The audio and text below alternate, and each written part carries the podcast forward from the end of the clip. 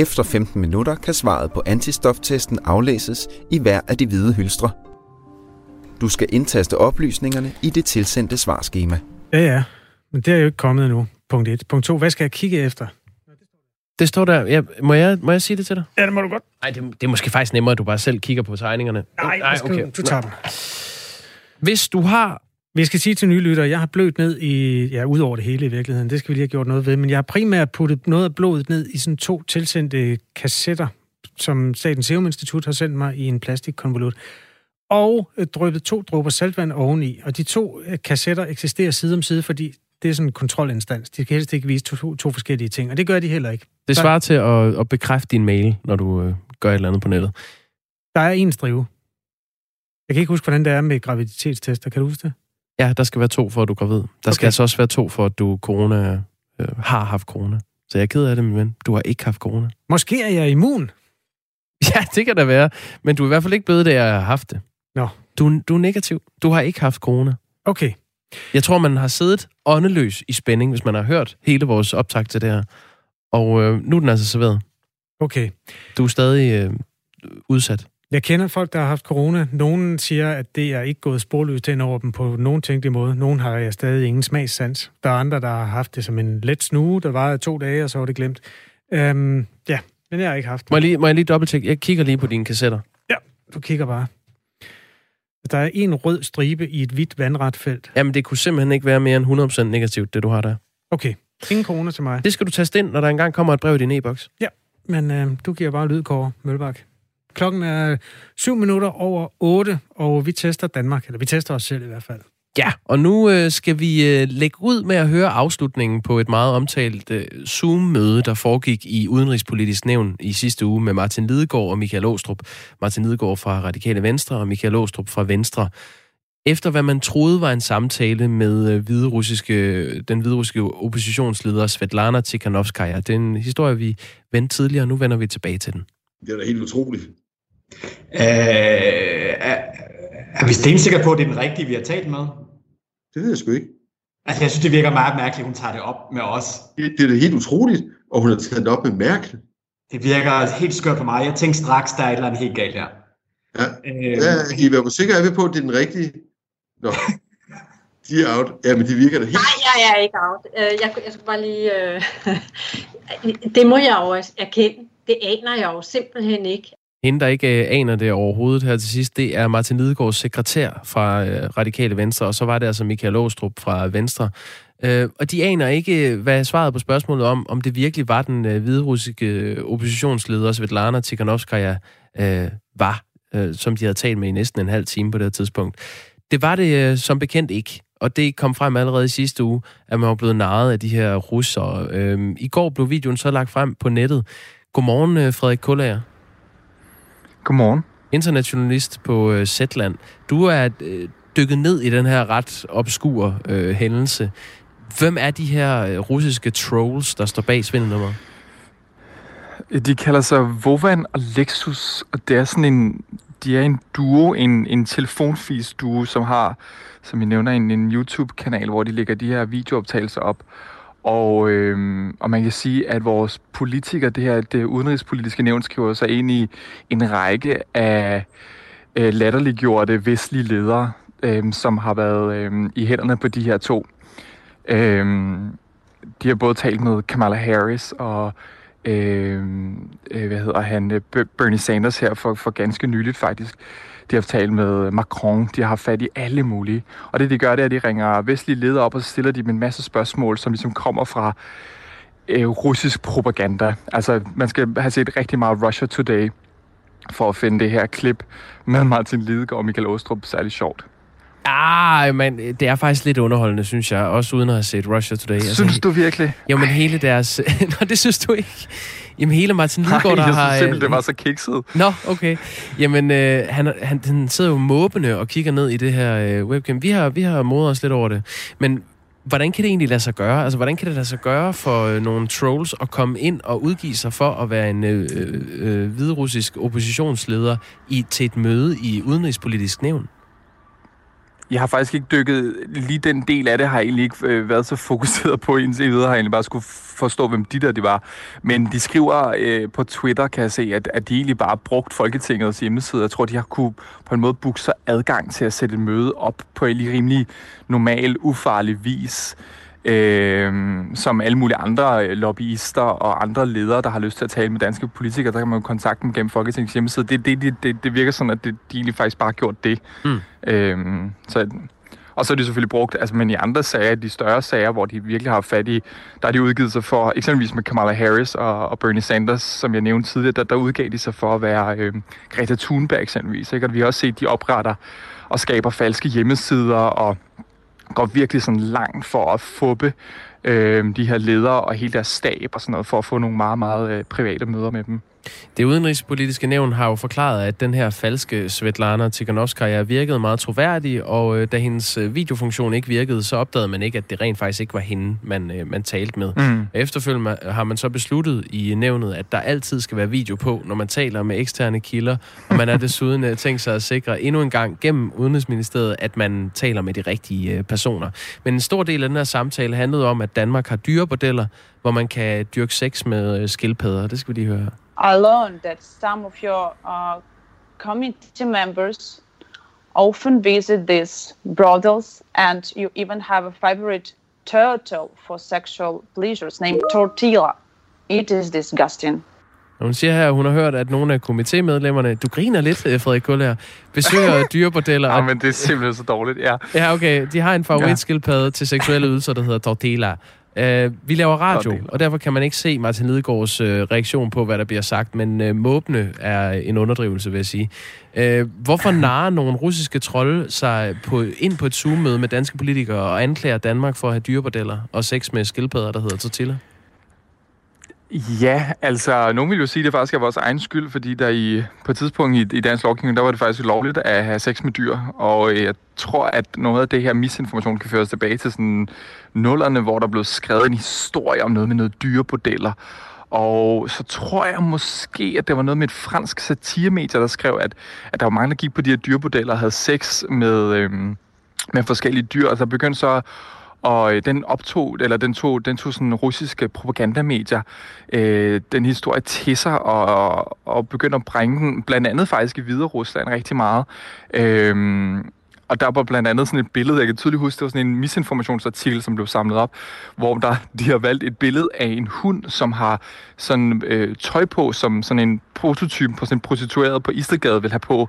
Det er en hund, altså klædt ud som... Øh, og der, der, står, der står der så, at, at i Danmark, der er det lovligt at have sex med dyr.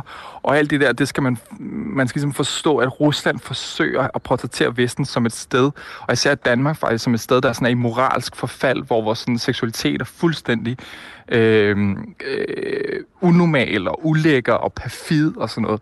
Og det, det er sådan et billede, som, som Rusland og russiske medier gerne vil tegne over for den russiske befolkning, sådan så de i hvert fald ikke bliver inspireret af, af os danskere. Mm. Og det, det er simpelthen den misinformation, som, som, som de her øh, den her prank du de lufter for, for de danske politikere. Nu ligger den jo frit fremme på YouTube-videoen, hvor øh, alle kan se den. Michael Åstrup, han siger til slut øh, på mødet, og til slut i, øh, i den her optagelse sådan her. Men da han begyndte at tale om det, tænkte jeg bare, what? Er det nu lige pludselig russisk tv, vi deltager i, eller et eller andet mærkeligt? Altså, jeg tænkte alt muligt. Ja, what? Øh, er det russisk tv? Er, er, har han ret? Mm. Kommer den her video til at ende på russisk tv? Ja, den har formentlig kørt her i går aftes, og nok også i dag. Altså, det kan jeg se med de tidligere øhm, interviews, der er lavet. Man kan sige, jeg ved ikke, nu, nu er det ikke for at tage noget fra Michael Åstrup, men øh, jeg ved ikke, hvor meget play det får i forhold til dengang, de fubbede øh, Bernie Sanders og Kamala Harris, men altså, det, jeg kan se, at tidligere, når, når, når, når Vovan og Nexus har lavet de her telefonfees pranks, så tager de russiske statsmedier, øh, Russia Today, Sputnik, de tager simpelthen klip ud af, hvor, hvor de vestlige ledere opfører sig allermest dumt øhm, og simpelthen cirkulere dem i nyhedsartikler og på fjernsyn og i radioen og på sociale medier. Øhm, og jeg kunne også se, at den her prank duo har både uploadet en, øh, de, de uploader som regel en video, hvor der er med russiske undertekster, en hvor der er med engelske undertekster, så man forsøger ligesom hele tiden både at ramme sit, øh, sit hjemland, men også bruge det som sådan ekstern øh, propaganda. Hvad får de ud af det? Jeg tror, det er med til at bekræfte nogle af den, noget af den, den, den misinformerende nyhedsdel, som mange øh, russer de, de, de læser øh, på sociale medier. Øh, og den forsøger de sådan set at tage med videre og, og, og smide i hovedet på, på, på, på, på vestlige ledere på det mest øh, ekstreme façon, og så se den ydmygelse. Altså, da jeg spurgte Vovan og Lexus, hvad, de, hvad der var det mest interessante øjeblik i samtalen med vores øh, vores politikere, så var det sådan, det er reaktionen, da vi spørger dem til, om de har sex med, øh, med en skildpadde på et dyrebordel. Altså, jeg tror, at de simpelthen finder fornøjelse i at ydmyge vestlige ledere. Og jeg ved ikke, om de selv tænker, at det er sandheden, at vi har de her dyrebordeller. Altså det er stadigvæk for mig en gåde, om de faktisk tror, om de faktisk selv tror på den misinformation, som cirkulerer i, i, i Østeuropa og i Rusland om Vesten og Danmark her specifikt med, med dyrebordellerne, eller om de godt ved, det er totalt bullshit, og der, men alligevel er det stadig sjovt at slynge i hovedet på, på, på politikere. Det er stadig et stort ubesvaret spørgsmål. Internetjournalist på uh, Zetland, Frederik Kuller, som i hvert fald ikke synes, at den her duo er specielt sjov. Uh, tak fordi du var med. det var så lidt. Nej, jeg synes, jeg er sjov nok. Det er godt. Uh, ja, vi, hej. Hej, hej. Det er altså virkelig, altså jeg vil, jeg vil næsten håbe, der bliver en gif ud af det der udtryk. Der, jeg sidder og kigger på 12 sekunders Martin Lidegaard, hvor han får den der med skildpadden. Jamen, og den, det, det, han siger, lad os bare høre, hvad han siger imens. Det er helt vildt. Uh, we would never allow uh, things like this happening in our countries, and if a politician or delegate should ever join such a thing, it would be the end of his or her political career. Uh, so I have never ever heard about this in Denmark. Men det er sekunderne før. Det det, det, det, det, jeg bedst kan lide. Det er de sekunder før, han siger det, hvor, han, hvor han bare får, en, altså, hvor han får spørgsmålet, hvor han først strammer øjenbrynene, og så bliver de helt slappe, hans øjenbryn, og han, han laver sådan en ufrivillig sådan, øh, sådan ryster på hovedet, som om han vil have et eller andet til at gå væk. ja. Hørte jeg, øh, bedrager mine ører mig. Ja, munden øh, halvt åben. Ja, det, er, det er simpelthen indbegrebet af øh, surprise. Det er en mand fra et parti, der var i gang med et større opgør mod, øh, hvordan man ikke skal opføre sig på lige præcis det her tidspunkt. Det var før den sorte diamant, og så får han den der. Og siger, hvis nogen gør det der, så er de færdige radikale venstre. Ja. Godt. Er det overhovedet muligt at dyrke sex med en skildpadde? Det må I undersøge, hvad der er en, der skriver. Ja. ja. Klokken er 17 minutter over 8. Hver dag, når vi skal sende Radio 4 morgen, så kigger jeg lige, om der er mærkedag for et eller andet, og jeg har fundet en, som jeg ved faktisk ikke, om man skal kalde det festligt eller ufestligt. Øhm, det var ikke noget, nogen danskere mennesker, så vidt jeg kunne finde ud af, døde af. Men der var en del fugle, der døde af det. Det er 15 år siden, at den farlige fugleinfluenza blev konstateret i Europa første gang. Åh oh ja, den husker jeg. Det var jo på en eller anden måde samme grad af panik, der indfandt sig i medie Danmark. Men altså, bare på en klangbund af noget, der mere handlede om erhvervslivet end vores allesammen tilbred. Mm. Øhm, der blev fundet døde fugle i Tyrkiet. Det hele startede i Kina. Det er der, man på en eller anden måde har haft talent for at få sygdomme til at mutere. Hvad siger du, Trump? Nej, øh, Kasper.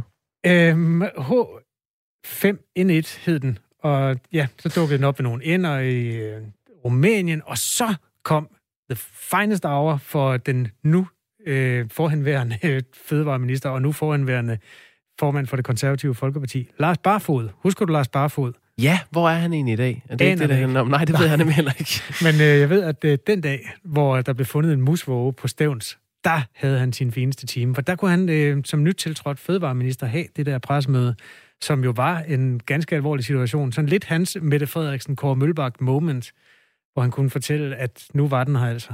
Men det var jo altså også stadigvæk en anden tid, hvor hvis man så nogen, og det var jo så ofte kinesere i lufthavnen med mundbind på, man tænkte lidt, freaks, er I syge? Ja.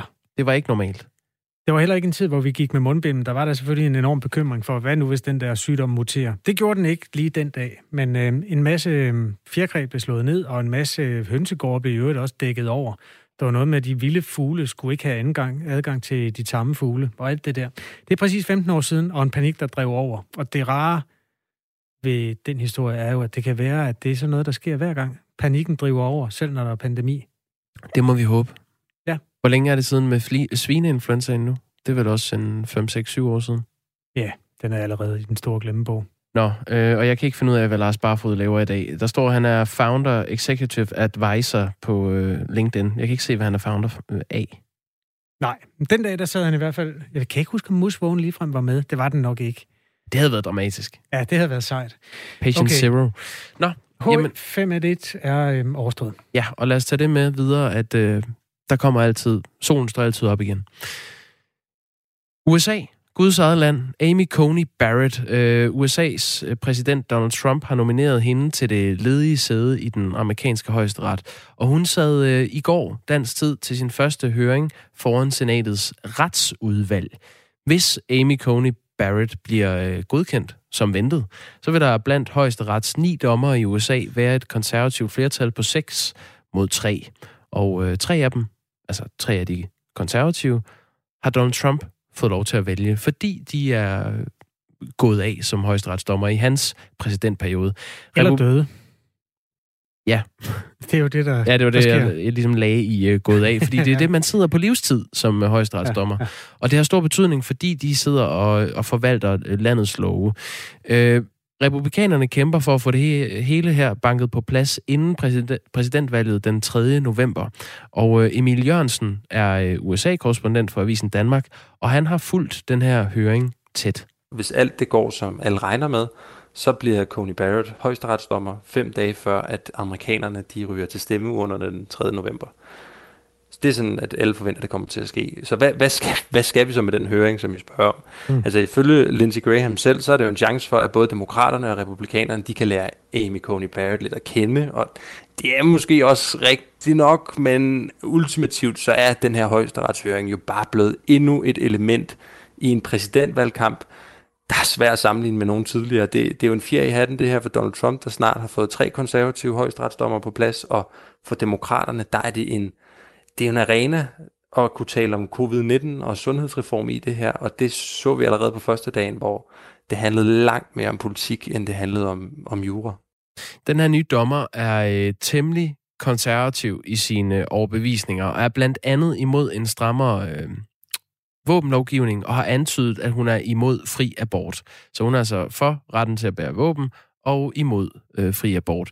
I løbet af høringen kunne de øh, 22 senatorer stille spørgsmål til Amy Coney Barrett, og det forløb sådan her ifølge Emil Jørgensen. Hvis man bare lige sappede over og ikke så nogle af de forklarende bokse, der skrev højesteretshøring ned under, øh, ned under skærmen, så ville man tro, at det var en debat om sundhedsforsikring. The Affordable Care Act, som mange kender som Obamacare, den skal tages op i højesteretten allerede syv dage efter præsidentvalget. Her der skal de ni dommere så tage stilling til, om, om sundhedsforsikringen den strider med forfatningen. Og til mandagens høringsmøde, der spillede demokraterne bare på alle tangenterne for at overbevise amerikanerne om, at hvis Coney Barrett hun bliver højesteretsdommer, så er det bye bye Obamacare.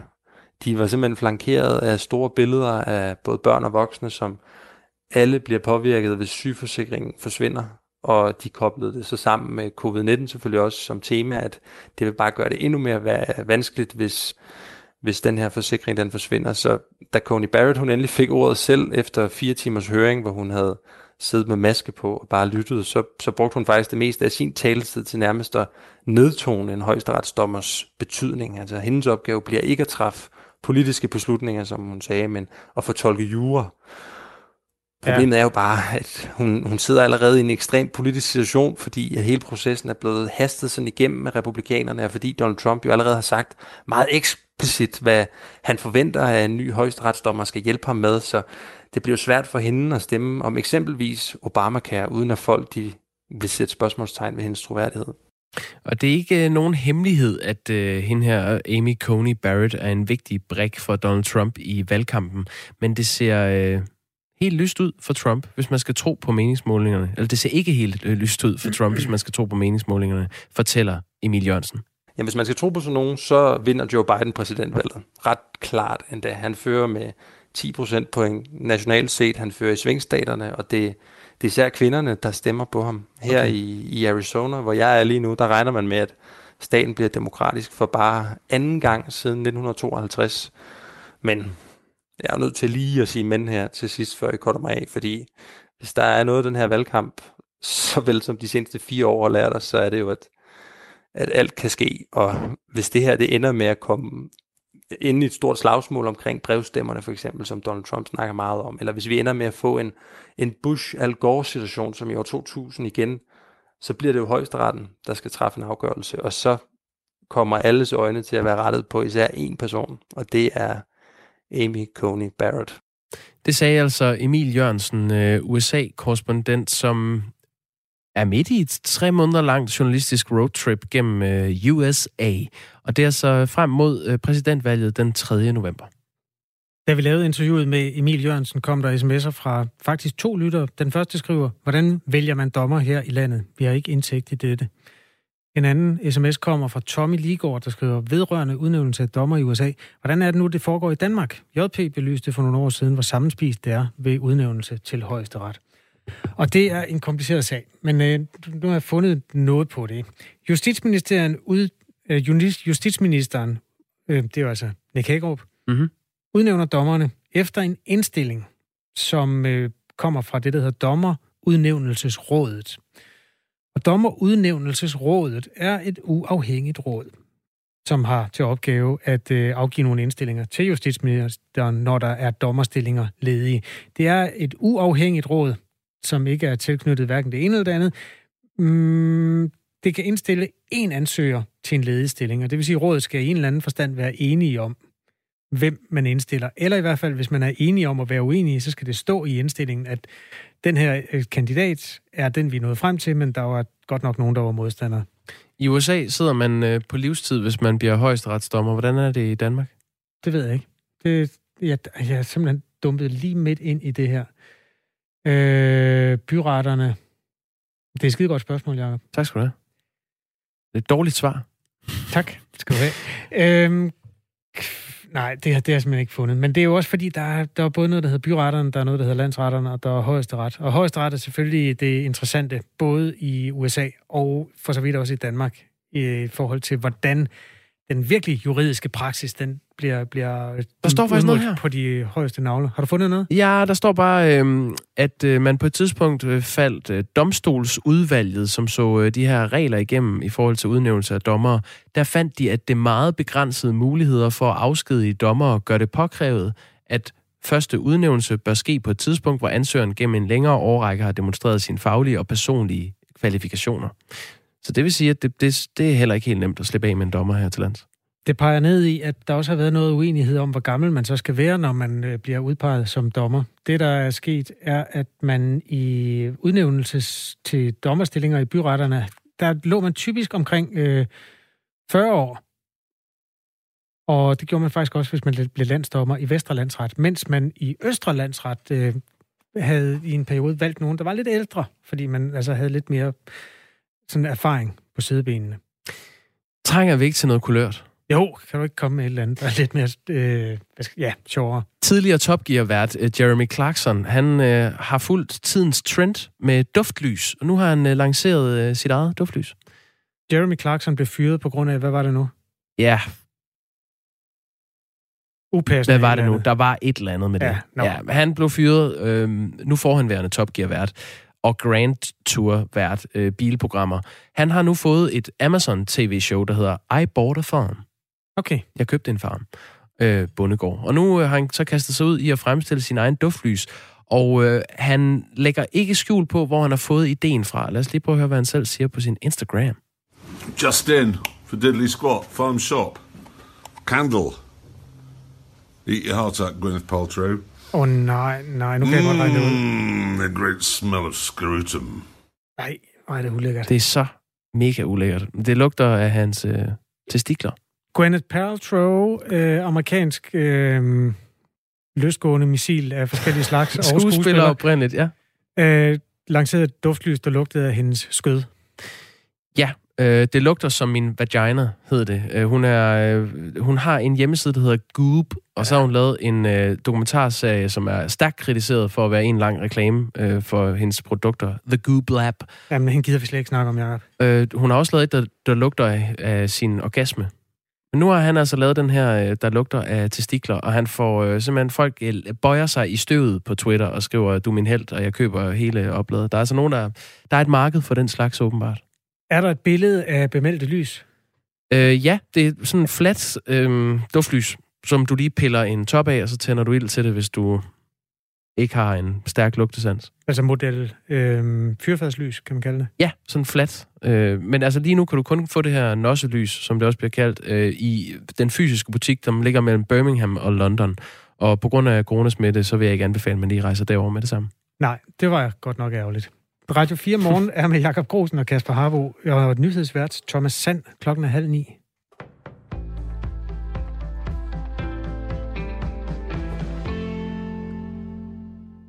Der blev ikke givet nogen tilbagemelding til de kvinder, der oplevede uønsket seksuel kontakt fra tidligere leder af de radikale Morten Østergaard. En af de krænkede måtte efterfølgende selv henvende sig. En anden fik ikke en tilbagemelding, og en tredje kvinde blev ikke inddraget i sagen, da sekretariatschefen fik kendskab til den via mellemmand. Det ligger mig på sinde her at beklage, beklage dybt, at en klager selv har måttet opsøge en tilbagemelding, at den anden klager ikke har fået en tilbagemelding, siger sekretariatchef Lars Bær Nielsen i en meddelelse. Han beklager deres oplevelser, som gør ham ondt. Ifølge ham selv fik han overleveret de to af sagerne, da han tiltrådte i september 2016. Alle tre sager blev håndteret ved, at den politiske leder fik en påtale, hvilket Østergaard ifølge en redegørelse fra de radikale tog til efterretning. Sekretariatchefen har ikke efterfølgende fået etableret bedre retningslinjer.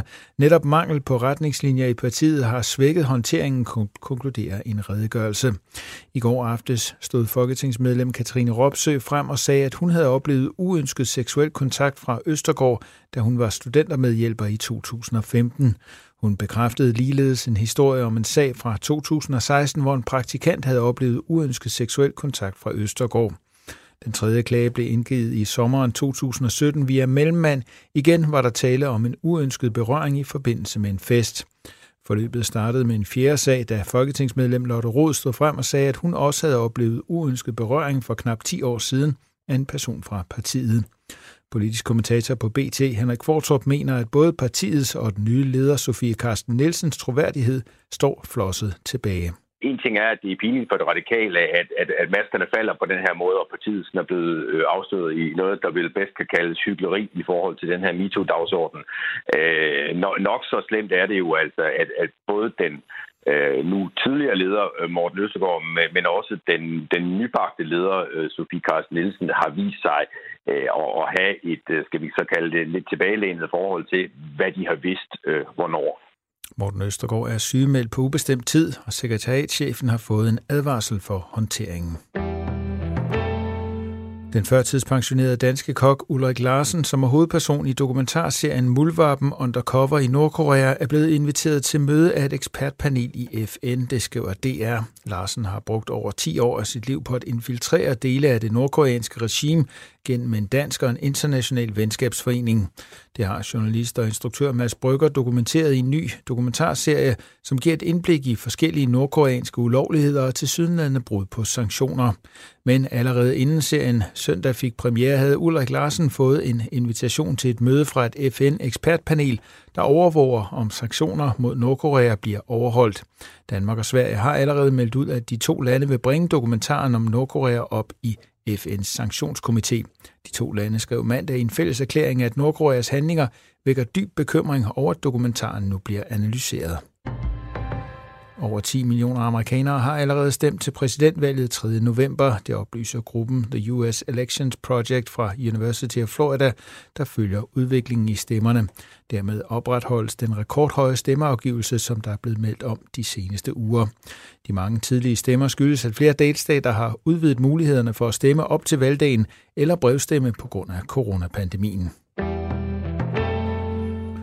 Først lokalt tåge i den syd- og østlige del af landet, ellers bliver det mest skyet med enkelte byer, men i løbet af dagen kommer der også perioder med sol. Temperaturer mellem 10 og 13 grader.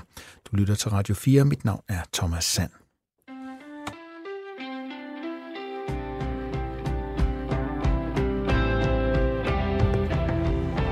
Klokken er 8.34. Husk, at du meget gerne må være med til at forme det radioprogram, som du, hvis du alligevel sidder og lytter til det med mig og Jakob Grosen og vores nyhedsvært Thomas Sand, så kan du skrive en sms til 1424. Du skal starte med R4 og et mellemrum, og så en besked. Pia hjælper os lige i forhold til dommere. Ja, dommere er tjenestemænd og afskediges, når de fylder, fylder 70. Det er øhm, Radio 4 Morgen, som skal en tur omkring MeToo inden så længe. Vi skal også se nærmere på en vaccine mod covid-19, som til synligheden bliver stoppet, fordi den ikke virker. Ja, og så har jeg en sag, som netop er blevet afgjort ved ligebehandlingsnævnet, som jeg gerne vil øh, lægge for vores ligebehandlingsnævn, som i dagens udgave er dig, Kasper Arbo. Ja, Du skal så stilling til det, men den, den tager vi lidt senere. Okay. Jeg har også nyt om sorte huller, eller det er i virkeligheden gammel. Øh, det kommer vi til. Spændende.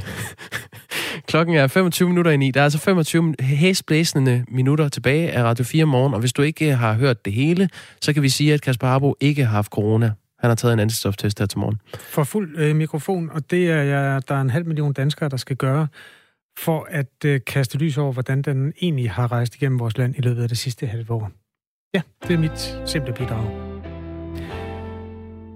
MeToo fylder jo rigtig meget, og rigtig mange er stået frem og har fortalt om de overgreb, som de er blevet udsat for, eller måske bare sexisme i sådan en mere forfladet ordmæssig forstand. Men så er der nogen, der måske er for grimme til MeToo. Det er i hvert fald et spørgsmål, som Anne Arance Thorsen, eller Arance Thorsen stiller sig selv i et indlæg i Politikken, Dagbladet, som kom i går. Godmorgen. Godmorgen. Hvorfor stiller du det spørgsmål, om du er for grim til MeToo? Jamen, det gør jeg i sådan en lidt humoristisk façon, fordi at jeg synes, når jeg kigger ud over landskabet lige nu, og alle de vidensbyrd, der kommer, at de særligt er centreret omkring nogle specielle samfundsgrupper. Øhm, og det tænker jeg egentlig er et problem, som er med til ligesom at få flad i MeToo-debatten i det hele taget. Hvorfor? Hvad, hvorfor er det nogle bestemte, som den, øh, hvad skal man sige, løber med dagsordenen, synes du? Jeg tænker jo, at det er de samme mennesker, som i virkeligheden tit løber med dagsordenen. Ikke? Det er personer, der ligesom øh, kommer fra, for det første sådan, de bedste i deres branche, men også meget de kreative fag, de kunstneriske fag. Øh, vi har politikerne, vi har også forskerne nu. Og jeg tror, at jeg savner nogle, øh, nogle undersøgelser i nogle andre brancher, som måske er de samme brancher, som vi i det hele taget ikke hører så mange øh, kvinder stå frem fra. Øhm, hvem er det, du synes, du ikke har hørt MeToo-historier fra? Jamen, jeg kommer i mit indlæg et eksempel, som handler om øh, mekanikerlærling, kvindelige mekanikerlærling, øh, som kunne være et sted. Og i virkeligheden kunne man jo også øh, tage fat, altså jeg ved, at der er at der er læger, der står frem, og der, står for, der er forskere, der står frem, men, men du øh, sygeplejersker eller studerende, eller jeg tænker, at, at grunden til, at vi hører øh, først og fremmest de her mennesker, handler om, at, ja, at det i forvejen er dem, vi gerne vil lytte til, måske fordi, at de også sætter sådan, giver en lidt sådan sensationspræget, sådan lidt sladderagtig øh, stemning omkring i to. Men gør det så meget? Der er jo mange ting, der kommer fra det, man kalder influencer i bred forstand. Øh, altså fra de mennesker, der har taletid. Det er også dem, der er med til at forme mode og alt den slags. At der nu kommer et opgør med en sexistisk kultur, er det ikke okay, at det så er den talende klasse, der går forrest der? Jeg tænker, at der er ja, det giver da mening, at det er dem, der øh, vi starter med at høre, men, men du ved, men nu synes jeg måske, at, at det er tid til at ryste posen. Mm. Øh, det har været helt vildt vigtigt, at, øh, at der var nogle mennesker fra øh, Elina program. Jeg tror, det var meget vigtigt, at sådan en som, som Sofie Linde, som, som har rigtig mange ører, ligesom starter debatten. Men hvis vi skal, ligesom, hvis det reelt skal have nogen som helst sådan effekter, så er vi ligesom nødt til at, at komme videre herfra. Så er vi nødt til også at se på nogle andre dele af sexismen, end det, der bare handler om seksuelle krænkelser. Nu er du i forfatterbranchen. Du er på en måde en del af samme branche, som man kan sige er mediebranchen her. Ikke? Øh, har du været i andre brancher, hvor du har lagt mærke til, at der er en sexistisk kultur? Altså personligt? Ja, det kunne være, at du havde haft arbejde som hjemmehjælper, eller et eller andet sted, hvor, hvor du har erfaringer fra. Ja, altså jeg har været bartender okay. øh, på et brun værtshus, og det, der kan jeg helt klart også skrive under på, at øh, sexismen lever i bedste velgående. Okay. Øh, hvor meget er så omgangstone, og hvor meget er sexisme? Fordi noget er jo bare et sprog, uden at det nødvendigvis er ondt eller nedgørende ment. Helt klart, og det er jo så der, nu kommer vi ind i det, der øh, er det, som alle snakker om lige nu i MeToo-debatten. Hvordan kan vi grædebøje? Er der forskel? Må man godt tage nogen på lovet, men må man ved, eller må man godt danse mm. med nogen, må man ikke, la, la, la. Hvad er fløt, og hvad er øh, reelt krænkelser? Og det er i virkeligheden den debat, som jeg synes er blevet lidt kedelig. Eller sådan, det, du ved, jeg kunne godt tænke mig, mit indlæg, det handler netop om nogle andre dele, som øh, for eksempel det her med, at det er specielle, nogle specielle kønsidealer og nogle specielle skønhedsidealer, der er der virker som sådan øh, en, en strukturel sexisme og gør, at, at øh, nogle stemmer bliver hørt, mens andre ikke gør. Du stiller det retoriske, eller jeg ved ikke om det er retorisk, eller det er et opklarende spørgsmål. Er jeg for grim til MeToo? Øh, jeg ved ikke, hvordan du ser ud. Er du for grim til MeToo? Altså, nu siger du selv, at jeg er forfatter selv, og det er det klart, at jeg har tænkt over, hvorvidt at jeg, øh, du ved, øh, min stemme kommer måske også hurtigere frem med mekanik, mekanikerlærlingen gør, ikke? Ja. Så ja, er jeg et specielt godt eksempel. Personligt, det ved jeg ikke, om jeg er, men øh, jeg kan i hvert fald sige, at jeg har kigget på de her kvinder, som står frem, og jeg har tænkt, det som jeg også skrev indlægget, er jeg for grim, og er jeg kendt nok til at turde tage kampen mod sexisme. Har du selv oplevet noget, som du har brug for, at øh, andre mennesker hører, eller noget, som du synes, der kan bidrage til strømmen lige nu? Nej, jeg synes, der er rigeligt. Okay, ja. Det, der er sket med strømmen, er også, at der er kommet de der to øh, mennesker, eller ikke to mennesker, men to øh, lejere, som står på hver sin side af en grøft og brøler af hinanden. Mm. Er der noget, som du tænker, vi kunne få hvad skal man sige, rystet posen lidt med, få, øh, for det der til at blive mere nuanceret? Fordi som du, du bruger ordet kedelig, det tror jeg egentlig godt, jeg vil tilslutte mig. Mm. Præcis, der er helt klart kommet to lejre. Jeg kan se på nogle af de læsninger, der er i mit indlæg, at, øh, at grunden til, at det får positiv opmærksomhed, er, at der er nogen, der siger, Nå, men øh, hun tager også fat i det her med, at kvinder også kan bruge deres seksualitet i, i, i øh, sådan magthierarkiet ude i de professionelle brancher. Ikke? Øh, og øh, så kan du sige, at jeg er ikke i gang med at præcis fide den der sådan, stemning af, øh, af mænd, der siger, prøv lige at tænke på, hvor mange kvinder, der kniver sig til tops. Mm. Og der vil jeg svare, at det er enormt, øh, det er bare sådan enormt naivt, men det er også ret privilegieblindt ikke at vil stå ved, at der er noget, øh, at, at, at smukke mennesker har det nemmere i, på arbejdsmarkedet. Det er der lavet masser af undersøgelser, der viser, ikke? Ja. Anna Arnse Thorsen, der er en lytter, der øh, anfægtede din præmis. Øh, Dagbladet mm. Information ser på sexisme bredt i alle brancher, i denne uge i tjenerbranchen. Ja, og det er jeg så glad for, at øh, jeg siger til, at det er nemlig også blevet gjort opmærksom på i løbet af de sidste døgn, og det er jeg super glad for. Vi skal bare huske, at MeToo øh, man startede i politikken. Hvis der er nogen, der har øh, slået sig hårdt op den debat, så er det politikken, så det er derfor, at jeg retter mit skyt her. Alright. Synes du, det afholder mekanikere og lærlinge fra at sige fra over for sexisme, at kvinder i mediebranchen eller for universitetsverdenen gør det?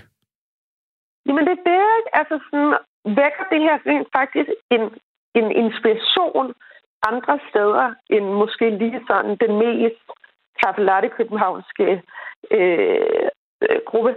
Øh, det vil jeg i hvert fald stille spørgsmålstegn ved. Jeg håber det, jeg håber det sindssygt meget. Mm. Og noget andet, som jeg også håber, det er, at vi kan kigge bredt på sexisme-begrebet i det hele taget. Ikke? Hvis vi siger sexisme, det er negativ eller positiv særbehandling på, på, øh, på baggrund af, af køn, jamen så håber jeg, at, at vi tager et opgør med hele planen. Og det handler også om så at sige fra i det øjeblik, at man oplever, at man enten bliver øh, forfordelt eller det modsatte på baggrund af sit køn, sit udseende. Anne Arndt Thorsen, du skal i hvert fald øh, have tak, fordi du vil kaste lidt lys på det der med, at øh, det rækker ud over den klasse, der fylder rigtig meget, og som definerer rigtig meget af dagsordenen her i Danmark. Det seksuelle krænkelsesproblem. Det er der nok ingen tvivl om, du har ret i. Tak for det. Tak skal du have. God morgen. God morgen til dig Godmorgen. også. Så er spørgsmålet, om alle københavnere drikker kaffe latte. Det er måske også lidt en, en fordom. Det kan selvfølgelig godt være. Nå. Jeg kom til at tænke på også den, øh, hendes pointe, dengang jeg læste om undersøgelsen af klimaet på Christiansborg. Fordi der stod det rigtig tydeligt, at øh, der var så og så mange politikere, og så var der også mange af de der øh, journalister, der havde oplevet det. Ja, og hvad med resten? Ja, hvad med de der 8.000 HK'er? Hvad med sekretærerne? Ja. Ja, der, det, altså en meget kendt sag, det var et folketingsmedlem, der, han var vist fra partiet Venstre, som havde en sekretær, der hed Nina, øh, som faktisk blev udsat for seksuelle krænkelser, og der faldt dom i, i øh, Københavns Byret. Navnet på bordet, eller så alle folketingsmedlemmer fra Venstre øh, under mistanke. det kan du bare google, kan du. Kan Nå, okay. øh, må jeg bringe en behandling, eller en, øh, hmm, en sag for øh, vores ligebehandlingsnævn, som i dagens udgave er dig? Der er nemlig nyt fra ligebehandlingsnævnet. Okay, ja, det er altid spændende. Ja, det er en klageinstans, som behandler klager over en række former for diskrimination på og uden for øh, arbejdsmarkedet. Og det, det ligger jo sådan set meget godt op af det, vi lige har behandlet. Nu øh, opridser jeg et forløb for dig, og du skal så tage stilling til, om den her kvinde er blevet... Øh, hendes ret til ligebehandling er blevet krænket. Okay? Altså, jeg plejer bare at blive beskyldt for at være så gammeldags, men jeg vil gerne gøre det. Ja, det kan vi høre, om du er. Øh, en 24-årig kvinde har klaget over en behandling, som hun fik i en svømmehal sidste år. Det kommer så sådan, at hun har lyst til at bade topløs i en svømmehal. Hun kontakter Sæby Svømmebad om, hvorvidt det er i orden, at hun bader topløs. Så svarer svømmehallen ifølge kvinden ja, men der var formentlig tale om en misforståelse, øh, for det er kun på udvalgte tidspunkter, at der er badetøjsfri aftener, mm. hvor den slags er tilladt. Øh, da kvinden så tropper op i svømmehallen i selskab med sin mand, forlod hun omklædningsrummet topløs. Det fik personalet til øh, af flere omgange at bede hende om at dække øh, barmen til. Hun blev tilbudt at låne noget badetøj. Det vil hun ikke. Parret bliver desuden tilbudt at opholde sig i svømmebadets sauna eller udendørs anlæg. Og det så blev... par, hun har en, en mand med, eller en dame? Hun har sin mand med. En mand, okay. Øh, det bliver afvist, at, at øh, de, de vil ikke opholde sig i saunaen eller i udendørsanlægget. Til sidst så kræver parret pengene tilbage, og det siger personalet ja til. Men i stedet for at forlade øh, etablissementet her, så går de til en wellnessafdeling og tager plads i et boblebad. Og her sidder der i forvejen en gruppe ældre, som var, i, var der i forbindelse med noget genoptræning. Nå for sådan. Ja. Øh, en medarbejder på stedet giver så parret besked om, der må I altså ikke sidde, øh, så længe at du ikke har nogen øh, bikinitop på. Og, Men hun har heller ikke nogen billet, vel? Hun har fået pengene tilbage. Om det, har, det er de vel betalt for. Det, nå, ja. ja det, det melder historien ikke noget om. Det har heller ikke så meget, men de fik uh, refunderet deres billetter. Okay. Det er jo hele uh, pointen. Har hun fået krænket sin ret til ligebehandling? Hvorfor må hun ikke uh, bade topløs, når manden må? Det vil jeg virkelig også ønske, at hun måtte. Men det er bare ikke 70'erne mere. Det var en meget bedre tid dengang. Vi gik og var enormt bange for, at der skulle blive atomkrig, men derudover, så var der simpelthen nøgne mennesker alle steder, og folk havde det fint. De må gerne komme tilbage, men indtil videre er der nedfældet nogle regler, som hun har forbrudt sig mod, og derfor er hun ikke blevet øh, behandlet dårligt. Hun skal bare følge reglerne, som de står bogstav for bogstav. Det er, det er som man bygger et samfund op. Du er fuldstændig enig med ligebehandlingsnævnet. Ja. De siger i øh, afgørelsen, udformningen af badetøj til mænd og kvinder er baseret på, at mænd og kvinder som udgangspunkt har forskellig fysisk fremtoning. Det lyder endvidere, at denne forskel er begrundet i blufærdighedshensyn, og det er så grunden til, at, at kvinden øh, ja, øh, faktisk er netop blufærdighedshensyn, øh, grunden til, at kvinden ikke ville komme på en badetøjsfri aften. Hun har nemlig ikke lyst til at skulle bade sammen med nøgne mænd. Nej, det kan jeg sgu godt forstå. ja, det kan jeg egentlig også. Det er bare lidt sjovt, at hun så... Nå. Anyhow, øh, hun har ikke fået krænket sin, øh, sin ret til ligebehandling. Nej, men man kan godt øh, drømme om, at verden blev et bedre sted alligevel. Så er hun der slået et slag for der. Ja. Klokken den er um, 8.48. Inden vi suser videre ud af nyhedsstrømmen, så vil jeg bare lige sige tak til Tina, som har skrevet en sms til os.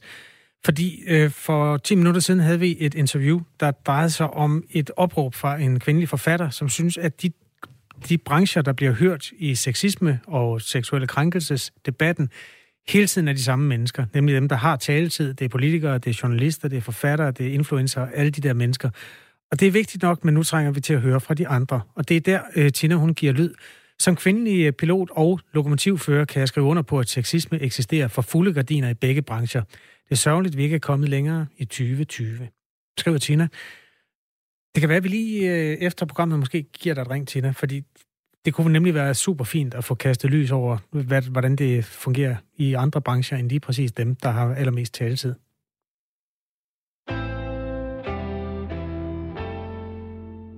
Og nu til dårligt nyt. Dårligt nyt på coronavaccineområdet. Øh, udviklingen af endnu en vaccine er blevet stanset, fordi en forsøgsperson er blevet syg. I september blev medicinalselskabet AstraZeneca og Oxford Universitys øh, forsøg med mulige coronavacciner stanset. Og nu er det medicinalfirmaet Johnson Johnson, der må sætte deres afsluttende fase 3-forsøg på pause. Flemming Conradsen er professor på Institut for Folkesundhedsvidenskab ved øh, Københavns Universitet, og med os her på en telefon. Godmorgen, Flemming Conradsen. Godmorgen. Hvorfor er det nødvendigt at sætte de her forsøg på pause? Ja, det er sådan set ikke meget dramatisk. Øh, der er 60.000, der indgår i den her undersøgelse, hvor man ser på, om vaccinen er effektiv, og man ser på, om der er uventede sideeffekter af vaccinen. Så det er ikke det er ikke noget, der er helt unikt. Det sker, og det er sådan set formålet med den her trial at finde ud af, om der er nogle sideeffekter. Og det er ikke, den er bestemt ikke stoppet. Den er, som vi siger, sat på en pause, indtil man har udredt, hvad der er sket med den her person. Og så øh, går man formodentlig og forhåbentlig i gang igen.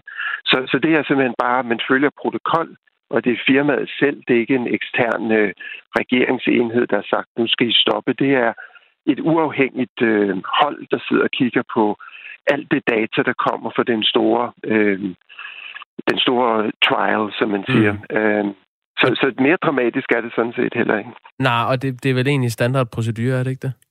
Jo, fuldstændig. Mm. Øh, selvfølgelig kan man jo drømme om, at det, det flyver lige igennem, men øh, det er ikke ualmindeligt, at der kommer stop, fordi man skal undersøge, hvad der sker med enkelte personer, der har nogle uventede øh, sundhedsimplikationer af at deltage. Vi ved jo ikke, om det er en, der har fået vaccinen.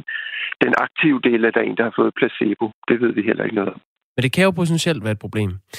Øh, I alt er mere end en håndfuld medicinale virksomheder øh, verden over kommet frem til de her afsluttende fase 3-forsøg, og det er der, at øh, mulige nye øh, lægemidler bliver afprøvet på tusindvis af forsøgspersoner for at tjekke effekten og få sikkerhed for, at der ikke er øh, utilsigtede bivirkninger. Først derefter kan det komme på tale og søge myndighederne om en godkendelse til at sende den her vaccine på markedet.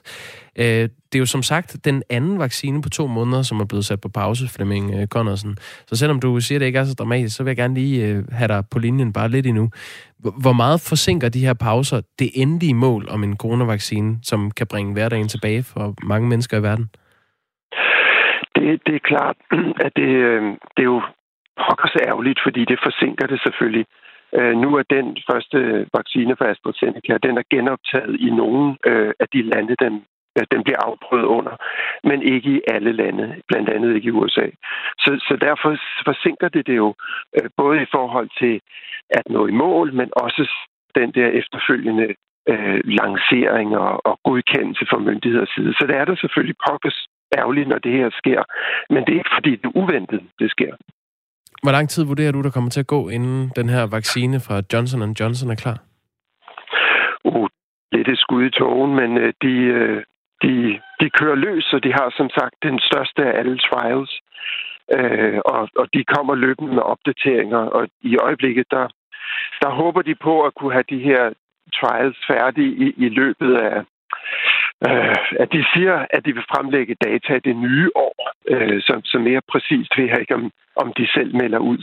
Men de, øh, de følger princippet og har ikke tænkt sig, som de også har meldt ud, at lade sig påvirke af politisk pres eller, eller hvad der måtte kunne være af kommersiel pres. De arbejder efter en standard kold. fordi hvis de afviger for det, så er der simpelthen for stor chance for, at folk ikke vil vil øh, modtage vaccinen, når den endelig er færdig. Der er alt for stor risiko for, at de sidder med en vaccine, som efter den er lanceret, viser sig at have bivirkninger.